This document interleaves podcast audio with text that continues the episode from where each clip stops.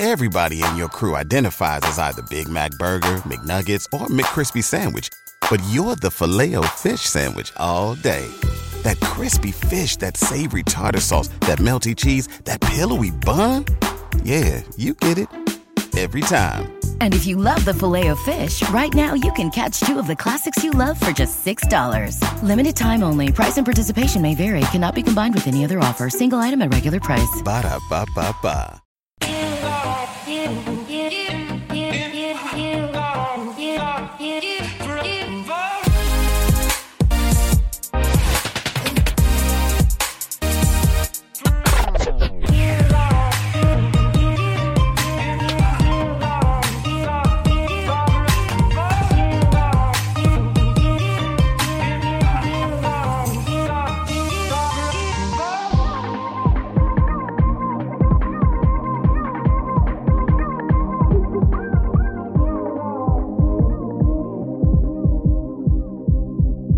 All right, welcome everybody to the Lakers Legacy Podcast, where don't cry foul when you see that scrawny white boy in a Lakers jersey cross you up, absorb the contact, hit the shot, and get the foul.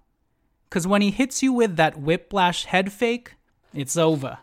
He zoomed past you, put you in a blender, and is now hitting some ridiculous circus shot in your eye. And now he's running back, sweeping his sweaty bangs across his face, and letting you know with a nod that you ain't shit. Cuz we are all just living in his timeline now. Lakers Reaves loaded. Austin Reaves. Book of Reavesalations. The end is coming. Uh, I am your host, Jonathan Hernandez, and I am joined by my co host, Tommy Alexander. Tommy, welcome back to the show. I'm going to put you on the spot here, but who is the greatest white Laker in our generation since like the 1999 2000s era? And why is it Austin Reaves? Or maybe it's not Austin Reaves, but who do you think is the greatest white Laker in our generation, not counting the Euro guys like Pau Gasol and Vlad Rad? Yeah, not counting the Euro guys was is the big caveat in this discussion. It's like sometimes I feel like this, this discussion comes up a lot online, and people forget that European people exist. but so, not counting Pau specifically. Um, geez, I mean, Luke Walton had a run there. Uh, yeah, he's he's he's definitely up there. Okay, so we've got as candidates Alex Caruso, obviously uh, Steve Blake, the Blake Mamba, Ooh. Josh McRoberts, McBobby, Luke Walton, like you mentioned, um, Ryan Kelly, anybody? Oh. um, and Steve Nash. Although when we got Steve Nash, he wasn't was Steve Nash. Yeah. So, looking at that spectrum right there and adding Austin Reaves in it, and I guess you can do a little projecting out. Would it be Austin Reaves? Yes. Yes, it is. So there we go. All right. Well, in today's episode, we are obviously going to be talking a lot about Austin Reaves, and then we're going to do our stock standard temperature check on the Lakers' race to the play in, which is getting dicier and dicier by the game. Currently, the Lakers are 35 and 37. They are 10th in the West, 0.5 games from the play in, which I think is currently occupied by the Oklahoma City Thunder and the Jazz after they beat the Sacramento Kings last night, unfortunately. And the Lakers are still 1.5 games away from the sixth seed, where the Warriors currently are at, at 37 and 36. If the Lakers had won their games against Houston and Dallas last week, they would be the sixth seed. But alas, play stupid games and don't plan accordingly by signing an emergency big and win very stupid prizes. All right, Tommy. So usually we'll talk about the macro team and then we'll get into the details of the individual players. But for today's episode, I wanted to start with the individual player and just highlight Austin Reaves because I don't think we've given him enough shine on this podcast the last two years because we've been in such a haze. We've been in this limbo state and we've only kind of talked about him here and there. But I think this is finally the episode to give him his shine and highlight. So we'll talk about Austin Reaves first and what he's done over the last couple of months.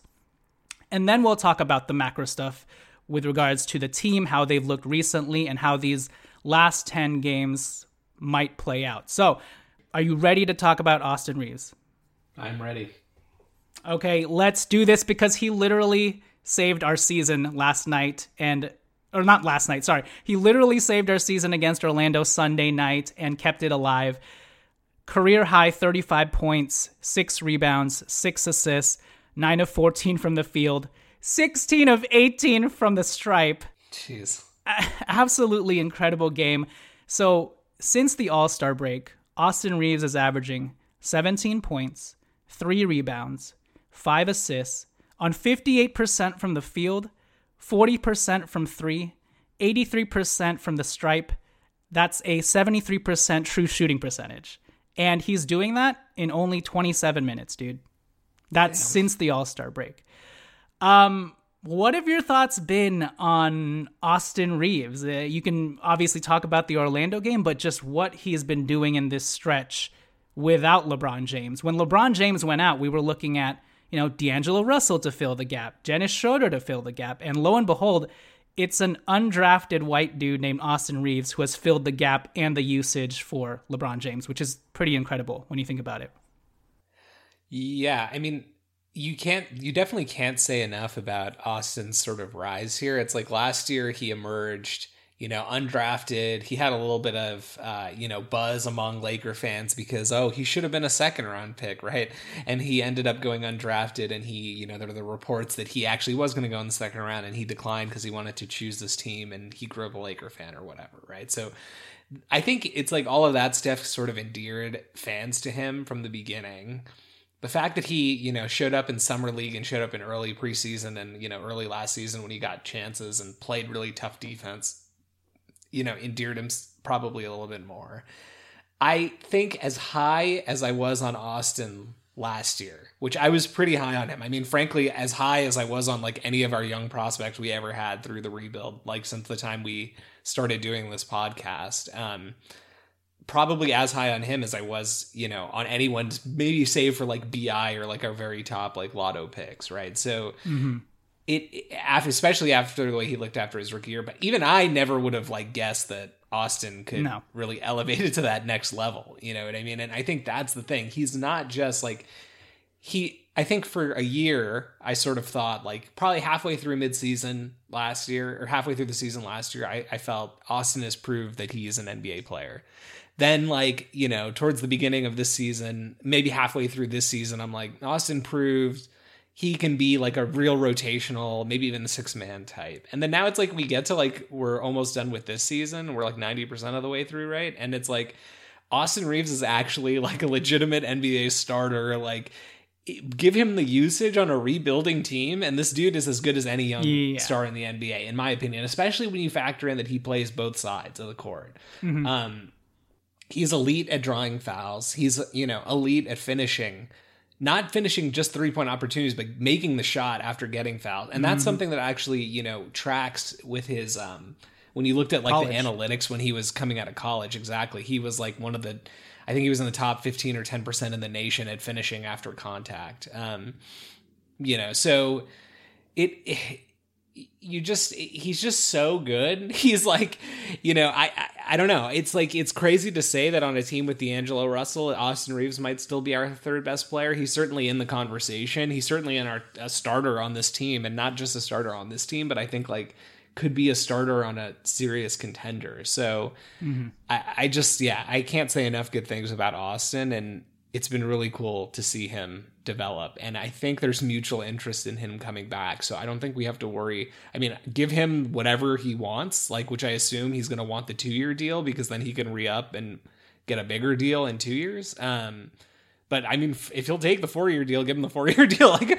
full. Yeah. I think we can give him like four year fifty or whatever, like is the most we can mm-hmm. offer, like or anyone can offer. So give him that, like with no questions asked. But, um, but I would not even I mean, I assume what's going to happen is that we're going to come in with that, and then he's going to want the two years to get make himself a free agent. But I think we will keep him. Um, and it's just funny how like just earlier this season, I know there were fans online like debating whether or not it made sense to keep Austin long term. So it's like it's crazy how not turned it around, how much tur- he hasn't turned it around a ton, but like how much he's like really boosted his view in in terms of other fans. And all it took was getting a little more usage with you know, clearing out the glut of high usage guards that we had. Yeah, I think the cream really rises to the top when you give a player more usage and you really see what they can do. And for Austin, it's improved. You know, obviously he gets more turnovers, is a little bit more reckless, but that's to be expected because he's literally shifting his role from being an ancillary utility dude to all of a sudden having the ball in his hands in crunch time and expected to make something happen, you know? And I think the biggest thing for me in realizing that Austin is quote unquote for real, even after he had that 30 point triple double against Denver in the last game of last season, right? I think last season, because it was such a freaking tire fire, we were like, yeah, he's really good. Um, but is it a looter in a riot sort of deal, you know? Like there's right. no expectations, there's no pressure. And I guess you could say that a little bit for much of this year as well, but look, LeBron hasn't been here. AD has been in and out of the lineup. We've had an entirely new group. And for me, it's been, it's only crystallized even more because he's doing this in such meaningful games where the, every game is a must win. And Austin Reaves is stepping up to the plate and delivering in crunch time. You know, in the Orlando game, Tommy, he was the only one who had the confidence to do something outside of Dennis Schroeder, but we know the problems and falls with Dennis Schroeder and he became our best on ball primary initiating option in the crunch time, you know? And to me, that is insane. So, yeah, maybe in the totem pole without LeBron, it's AD, D'Angelo Russell, and then Austin Reaves, but maybe two out of four nights, two out of four games in any week, Austin Reaves can also be the second best player, you know? And he kind of what he was that in the Orlando game. Um, so for me, seeing more of Austin, seeing more of the usage, I think what stands out to me, and you mentioned it about the fouls, is his strength and aggression. Like he throws his body around, but it's not in a loafing Harden or Embiid or Trae Young type of way because he's actually finishing through contact, like you mentioned, and it's not wild layups or lucky tosses to the basket. He's actually trying to square up, and even though his legs are like willy nilly, like flaying to the side, he's trying to make that shot. He's hitting off balance jump shots as well. So they're not all and one layups or whatever. Um, so yeah, I don't know. It, has been incredible what he's done this last month, and he's only validated the fact that he is truly a keeper. Tommy, he's only 24. I know he came into the NBA an older draft prospect, but I mentioned this last year when Chris Duarte was getting all this hype, right? As an older prospect doing big things his rookie year. Um, and I said, I think Austin Reaves might be a better prospect than Chris Duarte. And yeah. after this season, that looks to be true. And guess what? I mean, Austin Reaves at 24 years old is actually younger than 25 year old Chris Duarte. So it's it's kind of wild yeah. when you put that into perspective. Well, it's like you you just you look you look back at his draft even. You just looking back at his draft. It's how many guys in that draft are definitely better prospects than Austin? And I'll even factor in age because Austin is a little bit older, right? It's like once you get past like five or six names, there's I don't know. I like Austin pretty soon. He, I think it's very arguably you can even say like definitively a top 10 pick in a redraft of that year and he went undrafted so it's just it's pretty crazy that we we picked up that kind of talent yeah, and, and so with Austin Reaves gaining more usage, obviously, like I mentioned, there's higher volatility because you see where he kind of gets too sped up and he starts making super wild passes. But I think if you compare his volatility to Dennis Schroeder, it's like this is high volatility in a good way, Tommy, because you know he's looking to make the right play, play the right way. And everything he does is not just in a straight tunnel, black hole with a one track kind of mind where that's typically what it is for Dennis Schroeder. And Dennis Schroeder is looking to pass as a last resort. Even if he's looking to pass as a first resort, he just cannot connect with Anthony Davis, no matter how hard he tries. But with Austin, it's like he is looking to make a play, Tommy. It doesn't matter if he gets the bucket or if somebody else gets the bucket. His Austin Reaves' mindset is, okay, my team needs me to do something, so I'm going to drive and make something happen. Yeah. You know? Yeah. And I can live with that high volatility I can live with that high volatility, whether it's him shooting, him driving to kick it out to another man, or him finding the open cutter, or him trying to get a foul. Like I will live with Austin Reaves' volatility more than I will with Dennis Schroeder's volatility, obviously Russell Westbrook's volatility, et cetera, et cetera. And so, yeah, right now, I don't know if you have like a player fusion comp for him, but I've had a lot of ones for him as we've seen him come up. There was that Joe Ingles comp, a little bit of Goran Dragic. I talked about, you know, the more stable version of Jordan Poole. But now I think I've settled on if you took Tyler Herro, Tommy, and you fused him with a little bit of Gordon Hayward's stability, decision making, and strength and athleticism, I think you'd get Austin Reaves. But obviously, like Tyler Herro, you can also get some of the wild drives and funky passes and shots from Austin from time to time because he's getting used to that role. But I think if you look at like a shorter Gordon Hayward, but or like a Tyler Herro Gordon Hayward fusion, where you get the wildness of Tyler Herro, but also sort of like the high IQ, stable uh, play of Gordon Hayward as well. Do you have an updated fusion for Austin Reaves? Um, I like the Tyler Herro comp. Um, I, I don't know. As we've discussed on the, in the past, it all feels sort of lazy because it's always going to be white guys that we compare him to. I mean, I brought Jordan Poole. I felt like that yeah, was pretty. that's true. That is that is a that is a good one. Um, I actually, yeah, I don't know who his game, what it, it's going to fully develop into. I mean, I do see flashes of hero. Herro. I, I also see flashes of like Ginobili. I mean, like that. Mm-hmm. It feels absurd to say that, right? Because Ginobili is like a Hall of Famer, but I mean, I'm not saying like he's going to be as good as him, right? But in terms of like their style, like not the most athletic seeming, which by the way, I think is kind of like nonsense because Austin actually is extremely oh, quick, man, is off the dribble, and he can jump. I mean, he's not like Alex Caruso explosiveness, but he can jump. Um, um, and explode a bit in the paint when he needs to. So, you know, I like that because the you know the things that kind of remind me of Manu though are like playing both sides of the court. Mm. Um, you know decision making as an off-ball creator like sometimes he's going to be he can be your primary essentially primary point guard that's not necessarily his best role but if you have him off the ball he can still create um the thing that's also kind of impressed me about Austin and maybe a little bit sort of makes him closer to the Manu comparison is is the fact that he's been able to maintain his efficiency with increased volume. True. Because mm-hmm. he's been, you know, he's been hovering at you know, a little bit below 50 40 90 most of the season actually.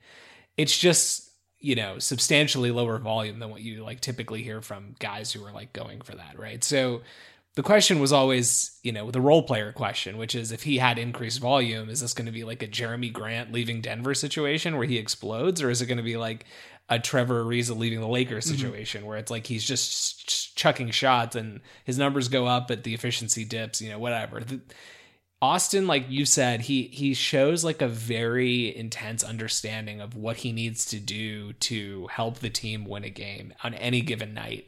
I don't know if that's like a function of coming off the bench and seeing what's going on or or what, but he seems to like know what the team needs. Like sometimes it's scoring, sometimes it's playmaking, and he just does that on on a day to day basis. And when they do need him to score, he's just been as efficient as he was when LeBron and AD and Russ and everybody was playing. Yeah, I think it's kind of like his college career was a microcosm of what we're seeing now because I think his two years before he got to Oklahoma, he was strictly a spot up shooter, right? He and then when he got Wichita to Oklahoma, State, so yeah, yeah, Wichita State is like you know a mid major school that's like a lot. That's not the type of school where you go to be like a I'm running the show type of player. You know what I mean? It's like exactly. you're going to be a cog in a wheel um, situation.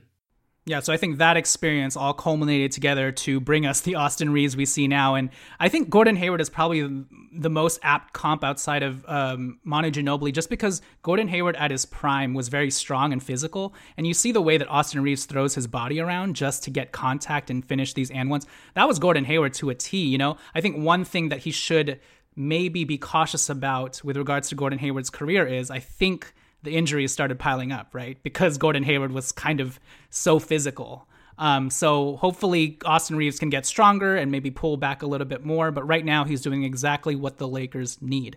So with that said, let's take it to break. And when we return, let's talk more about the larger team as a whole as it pertains to the last few weeks and then what the last 10 look like.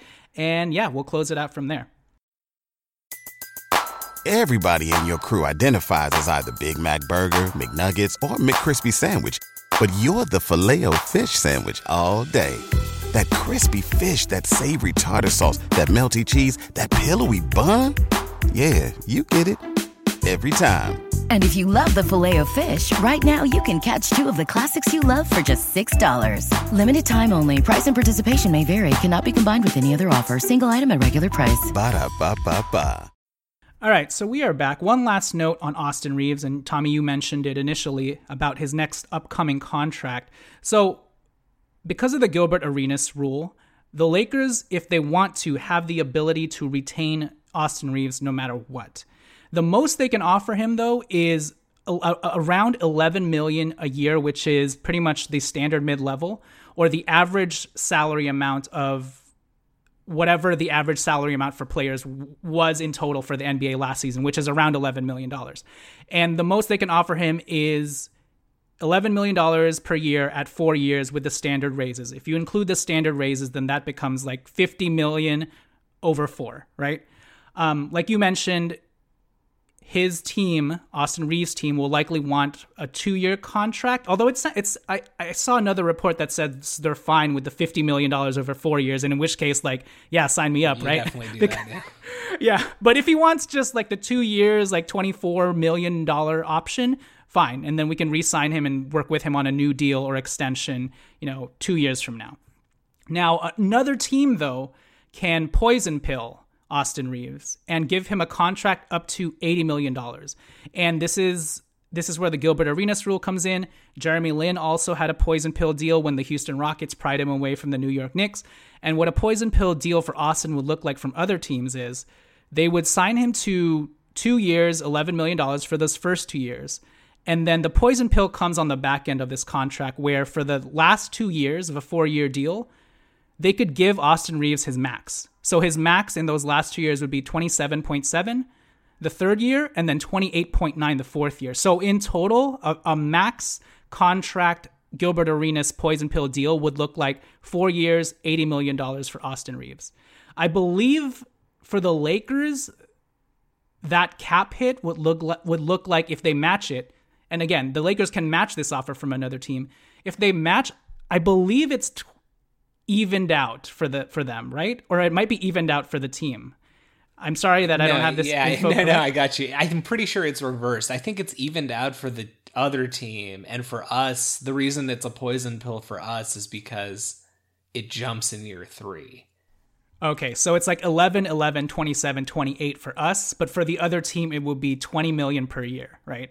Yeah, because the the, the and the idea is like we can't give Austin a deal that we're not legally allowed to give him. So like a t- oh, the only type of team I think that could offer him this sort of deal would be a team that would have like cap space outright that just wanted to like come in and muck stuff up. I there's just like a lot of ways to avoid I feel like this situation. Um, so hopefully it doesn't happen, but I guess it's technically possible. Exactly. Just get to the table with Austin and his team and sign him up for those at least those first 2 years at 24 25 million dollars and then renegotiate from there. All right, with that said, let's talk about the team as a whole. They are 35 and 37. We have still failed to get to 500 when we could have done it against the Houston Rockets and the um, Dallas Mavericks. Anyways, what are your thoughts on the macro of how the team has looked recently, Tommy? On one end, if you just stop everything, if you stop tracking this team since last Tuesday when the New Orleans Pelicans game ended, man, we were on such a high, immaculate vibes, as D'Angelo Russell said. We all saw that picture on the bench with LeBron James and everybody going crazy, and we were like, we were like, to the moon we go. And then reality set in with the Houston Rockets loss on mismanagement, the Dallas Mavericks Maxi Kleber debacle, almost giving the game away against the Orlando Magic. And now we're kind of left in a place where I feel like we're trying to pick up the pieces again, sort of. For me, it feels like the honeymoon phase is over. And I think what this team is going through right now is a bit of a lull that most teams experience during the second quarter of their season. Except, Tommy, we're in the fourth quarter of this season. And we can't afford to have any lulls, but unfortunately, this is what happens when you totally reshape your basketball team with two to three months left in the season. You're just naturally going to get this group kind of acting in their mind like, oh, yeah, you know, because we just got put together, this is sort of like November, you know, and this is the typical lulls that any team would have. Unfortunately, we can't afford to have any of that. And so, obviously, the last week, I, for me, I feel like we're teetering on the edge here and hanging by a thread. I know the analytics say we're still like one of the best, if not the best defensive rated team since the All Star break. But on a game to game basis, and with Anthony Davis like floating in and out of dominance and kind of lollygaggingness, um, it's and then also the shooting just being super volatile. It, from game to game, you're not really sure what you can count on anymore. Obviously, and I think a lot of this really just can be attributed to, in my opinion, to the Rockets' mismanagement and the Dallas Mavericks game because I feel like we just lost a lot of momentum. And from there, you know, doubt starts to seep in, et cetera, et cetera. And last week we just shot ourselves in the foot and we nixed that momentum ourselves um, by not preparing adequately for the Rockets game and either signing a legit seven footer who's 260 pounds in advance or by just playing AD at least 28 minutes in the Rockets game you don't not do both, Tommy. You either have a seven footer ready or you play AD, and the, the Lakers didn't have either. And as we've been saying this entire season, if you don't do right by process, the basketball gods will bite you, and they did with the Maxi Kleber buzzer beater. And in my opinion, I feel like now we're sort of scrambling and trying to kind of research and find our identity and what made us so lit and immaculate the games prior. But even the games prior, you know, we lost to the Knicks, we lost that game to the Minnesota Timberwolves. I, feel like we're a good team in there, but there's a lot of different factors working against us, including time is running out and just the pressure is on. And it's just, for me, it's hard to put that on a newly constructed team with new guys who haven't been there the entire season, you know? But what have your thoughts been um, in general about this team? I'm still pretty high on the team, to be honest. Um, look, since the trade deadline, you know, there's there's only so much you can expect this team to do, I think. And maybe it's like as fans we got a little bit too high on on what this team could do, particularly in the front office. LeBron. Well, maybe, right? But like let's just like put it like this, okay? In the last since the trade deadline, the Lakers are still 10 and 6, including those two horrific losses back to back to Houston and Dallas, right? It was our first two game losing or first two consecutive losses since the trade deadline. 10 and 6 would give us, you know, a 62 63% winning percentage, which is pace for second place in the West right now. So, you know, we've seen the stats like since the trade deadline, I think we're we still have the fifth best record. I I, I understand that like you know, it was two rough games when you're really fighting for every advantage you can get and for every like not just not just like literal direct day to day seating advantage you can get, but like advantage in the sense of you're going into potentially a postseason with historically battered stars. So like try to pick up some wins now so that, you know, those that Phoenix game, that Utah game at the end of the season, maybe you don't have to play those guys, right? Um, but unfortunately, it doesn't seem like it's going to work out that way. But I, I mean, look, I'm still high on this team. I was talking to you about this actually after the Orlando game it's going to go overlooked. But Orlando coming off that Dallas loss was actually not that easy of a matchup. Those guys were coming off a no. high. They just beat they beat the Clippers. You know, I know they're a lotto team, but I think Billy Mack said this during the the telecast. Like they were 24 and 22 in their previous 46. So for more than half the season, they've been playing plus 500 ball, like two games over 500 ball, which is puts them with just you know just as good as anyone else in the NBA. We saw they have Paolo, they have very versatile bigs, their guards hound you. They're a good team, and we won that game. And I don't think we even like we shot well, but like overall, like AD didn't have a great game, and it kind of took Austin and um, you know some of our perimeter shooting to sort of save us in that game. But you know, it's these are not like we're ten and six during like the kind of tougher stretch. Um, I know we were going to talk about like the next 10 or like the final mm-hmm. 10, right? It does ease up a little bit, in my opinion. I think, like, you know, if the goal was always 500 by the end of the season, now we know where there's 10 games left, we have to go six and four. So looking at these 10 games, I guess, like, I'll pose the question to you first. Like, do you see six games that are winnable here? Yeah, I guess we can get to that now then. Um, I do see six wins. I feel like the Lakers need to go seven and three um, in the last 10 if they want to get to seven or eight. At this point, I'm not sure about six, although obviously things change game by game with these teams, and the Lakers may just fail upwards. But I think they need to go seven and three to get to 42 and 40. Can they get to six and four? Yes. So my five locks would be so here are the last 10. You got Phoenix, Oklahoma City, Chicago at home. Then you got Chicago, Minnesota on the road. Chicago, Minnesota, Houston, Utah on the road. That's four straight. And then you have Clippers on a back to back. I guess that's five straight, but we're still going to be in LA. And then we close the season with Phoenix and Utah at home. So for me, the five games that I see that are quote unquote locks would be, man, Oklahoma City on Friday. They have to win that game, regardless of whether or not Shai wins, or regardless of whether or not Shai plays. Chicago at home, and I know Chicago is running hot right now, which kind of scares me, but they got to win that game. Houston, revenge game at Houston. Utah at Utah, and you hope they rest Lauri Markkanen like they did the other night. But then there's no guarantees with that either with the Utah Jazz. Yeah. Um, and then the last Utah game at home. So those are the five. So if we want to get to six, for me, we got to find a way to get one or two wins between the two Phoenix games at home, and maybe that happens that second to last game against Phoenix when maybe they're resting guys, but maybe Kevin Durant's going to play because he needs to get back in game shape, you know? So maybe not. So we need one or two additional wins between the two Phoenix games at home, Chicago on the road, Minnesota on the road, who presumably might have Karl Towns back and Anthony Edwards as soon as Wednesday this week, and then the Clippers game. So can we get one or two wins between two between Phoenix, Chicago, Minnesota, and the Clippers? Where do you stand? I think we can go six and four. The seven and three, I think, is going to be tough. But I mean, a lot of this is like sort of predicated on whether LeBron is going to play um, and when he's going to play, right? So it's like we know we have 10 games back. Are we getting him back for five of those? Are we getting him back for four of those? Like, I think that starts to make actually a pretty big difference at this point because in the last 11 without LeBron, we're six and five. So, and we've had the benefit of some home stretches. Now we have a few more games on the, at home here, right? So it's like Phoenix, obviously LeBron's not going to be back, but, and maybe you count that as like a scheduled loss because Phoenix has been playing pretty well even without KD.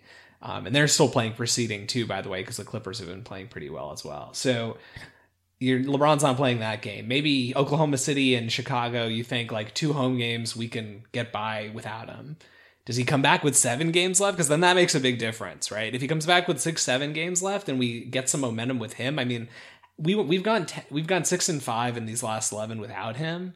We would have got eight, eight and three at least, right, with him. So it's it it's going to kind of really impact how I view this. But in terms of lock wins, if you want to call them that, right, accepting that not nothing is a lock, I think yeah. OKC home against Chicago at Houston and then I think the both of the Utah games, I would count those as like kind of locks, only in the mm-hmm. sense mm-hmm. that um I think especially by April 9th and probably even by April 4th, Utah's going to be tanking. I mean, they've already started to like try to stealth tank. It doesn't work against like some teams, but I think we'll be so desperate that it should be fine. Um you know, so I, will take those five wins, and then so that means between like L.A. at excuse me at the Clippers, two games against Phoenix, you know, at Chicago, at Minnesota.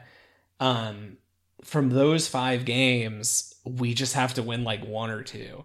you know what I mean? So it's like, and can we do it? I don't know. I think the Clippers is a, like we never beat the Clippers. Two games against Phoenix, they're both at home, but like Phoenix is playing for seeding. I mean, if we win tomorrow, that changes the scope a little bit because then we're ahead of the it game. Does. But so you know, it's interesting though. It's like you know, it's we do we we overanalyze maybe on like a micro game to game level, but as we've seen even in the last like 16 games, like we're gonna win some we shouldn't have won probably, or we wouldn't have guessed, and then we're gonna probably yeah. lose some that we would have been like that's a lot. Like Houston, I think all of us would have looked at the calendar and been like that's a lock win. You know. Uh, like especially given the circumstances of the season and and it wasn't but then on the other hand we beat like Memphis at home and Golden State at home and Steph's in Steph's first game back and you know a tough win at OKC and a tough win at Dallas. Like we have these wins that maybe you wouldn't have expected, but but then we lose to Houston that But see with this late being this late in the game, this is why and with your margin for error so small as it has been all year,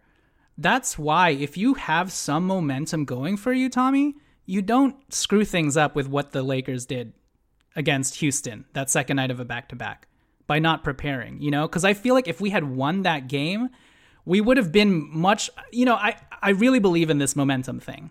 Like if we had won that no, game I- and gone into Dallas at home with a 500 record, I feel like we would have handily won that game instead of losing to Maxi Kleber, you know? And then from there, all of a sudden, you're just rolling.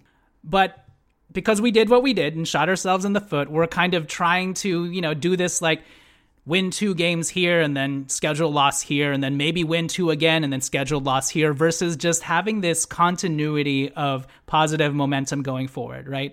Um, anyways, yeah, six and four is the baseline of what we need to hope for to close this episode. Have there been any like good standouts to you? I'll give my one big standout. Shout out to Wenyen Gabriel and Troy Brown. Honestly, the last two games, I feel like Wenyen Gabriel has picked up the slack with regards to Vanderbilt's burning out, dude, and it's not his fault. I feel like we've run him into the ground, especially not having this extra big. We've heard that maybe we'll get Tony Bradley or Tristan Thompson in. Please give me Tony Bradley. But as a result of having to, you know, be the one hustle guy at six eight, I feel like we're starting to see the regression in Vanderbilt. He's still really good. He still had like double digit rebounds like a couple games ago, but it's clear that he's just not operating the way he did during that game versus Dallas, although I you probably can't expect anyone to operate um, consistently the way that Vando did against Dallas in that 27 point comeback. But huge shout out to Wenyen Gabriel because he has brought that energy and burst and offensive rebounding and defense that we've needed.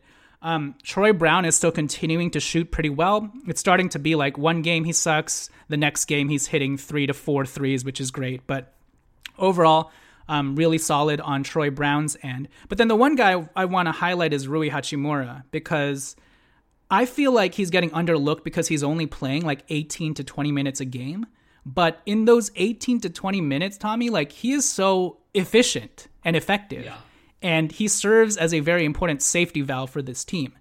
In fact, since February 11th, Rui Hachimura is 19 of 19 from the free throw line considering the way he started with this team, where he was always missing one of two at the line, like that is a huge improvement. Now, the next step is getting to the line more often, right, to take advantage of that.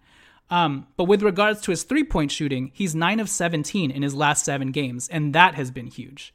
So in March, in just 21 minutes, Rui Hachimura is averaging 9.7 points, hitting 51% from the field, 43% from three, 100% from the free throw line.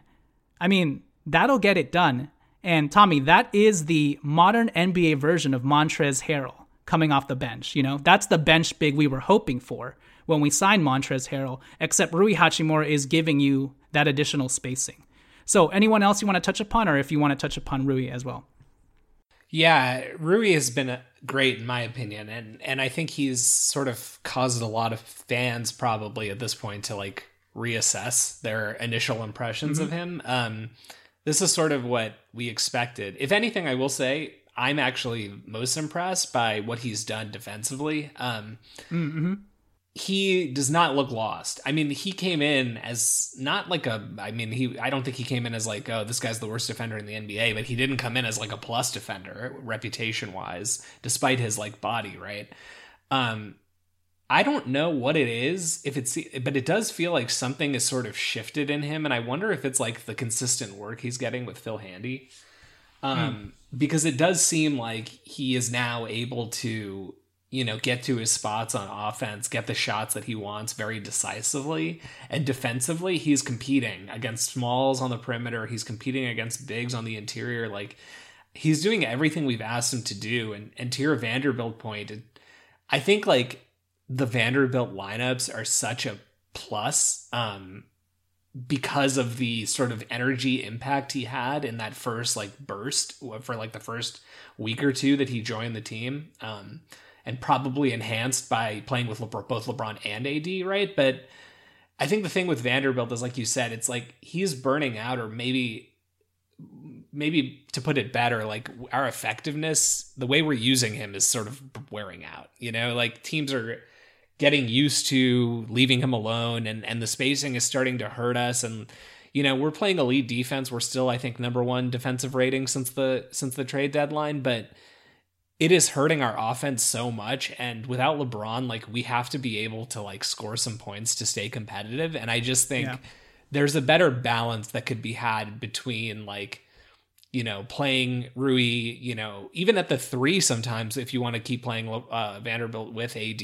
Um, but getting him on the floor because not only has he proven he can hit from the free throw line consistently now, which is great because our guys have been drawing fouls very well, but he's, you know, he's hitting the mid range consistently and he's hitting the three pointer consistently and he's playing some defense. So, like, you can't really ask for too much more. Um, too much more than that and and I feel like we have to f- kind of find minutes for him at this point because yeah. we need more scoring. I agree and I think with Vando you're starting to see the problems with offensively with him mucking up the spacing with Anthony Davis, you know? Um, where Anthony Davis can't be more of can't be the center of the floor as much with Vando there, like clogging the lane. And so you see Anthony Davis operating in high pick and roll, which actually he should be operating more in high pick and roll, but he's more relegated to the the mid post or mid range elbow jumper spot. Um, but, anyways, Anthony Davis is a larger discussion for another time. We just hope that we get the beast version of Anthony Davis versus Phoenix because we will definitely need that version to have a chance with DeAndre Ayton probably back.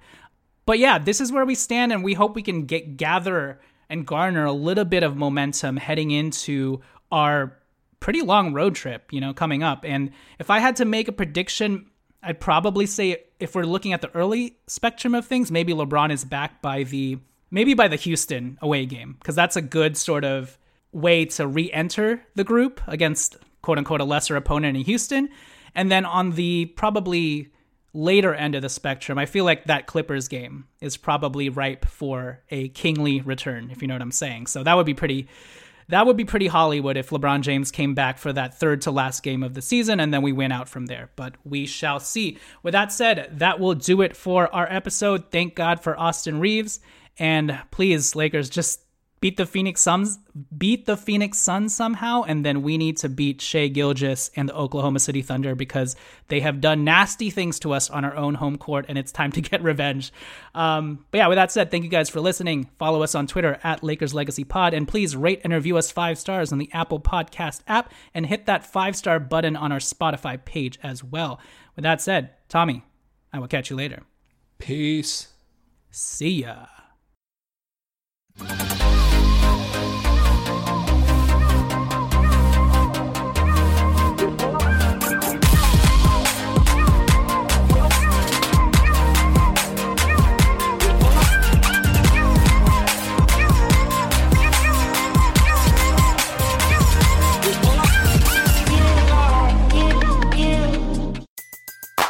Everybody in your crew identifies as either Big Mac Burger, McNuggets, or McCrispy Sandwich. But you're the filet fish Sandwich all day. That crispy fish, that savory tartar sauce, that melty cheese, that pillowy bun. Yeah, you get it. Every time. And if you love the filet of fish, right now you can catch two of the classics you love for just $6. Limited time only. Price and participation may vary. Cannot be combined with any other offer. Single item at regular price. Ba da ba ba ba.